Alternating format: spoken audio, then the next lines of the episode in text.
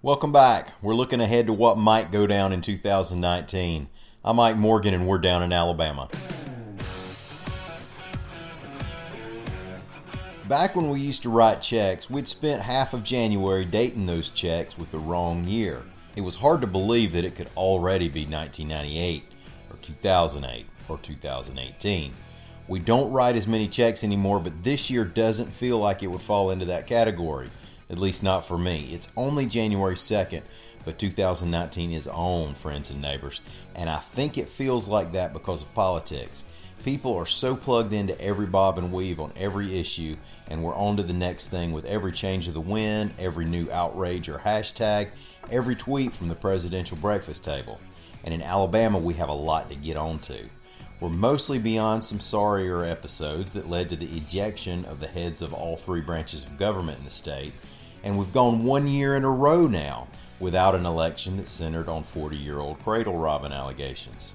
We do have a number of issues that have been getting bigger and bigger, and the MASH might be ready to run. They get that in Barbour County. Now, AL.com politics reporter Mike Cason put together a list of the political stories we'll surely hear about in 2019. We'll go over a few of them now.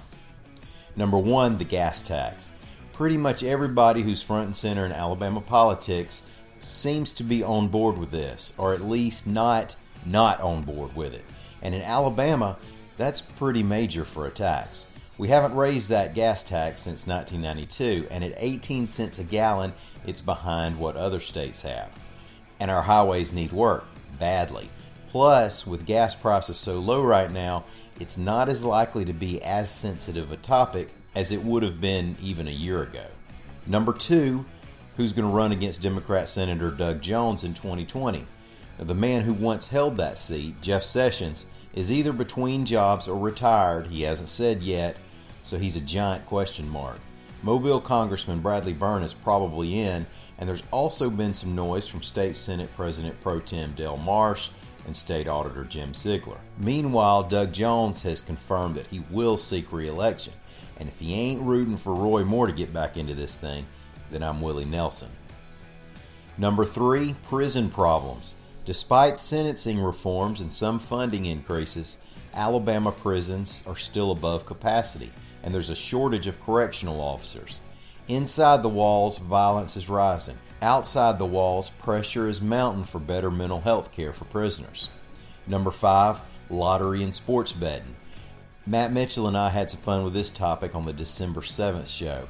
Somebody tries to get a lottery bill going every year. It doesn't seem like anybody's heart is ever really in it. But now Mississippi's getting a lottery, meaning we're surrounded by lottery states. And if people are going to gamble their money away, we might decide we want them to gamble their money away to us instead of to all those other states. Same thing with sports betting, which is also soon to become another Mississippi retirement plan option after a Supreme Court ruling opened up sports gambling to the states. Number six, school safety. Not sure what might happen, but people will talk a lot about arming teachers, raising minimum ages for gun buyers, securing buildings, mental health, and SROs. And the last one we'll mention is Mike Hubbard. He was the State House Speaker, convicted on 12 felony ethics charges and sentenced to four years in prison two and a half years ago. Appeals have kept him out of prison. If you do the math, he'd be more than halfway through his full sentence by now. He's hoping the state Supreme Court will hear the case, and so we're all waiting to hear whether it will. Thank y'all for listening. We do appreciate it. We'll be back tomorrow. Until then, come by and see us anytime you want to at al.com.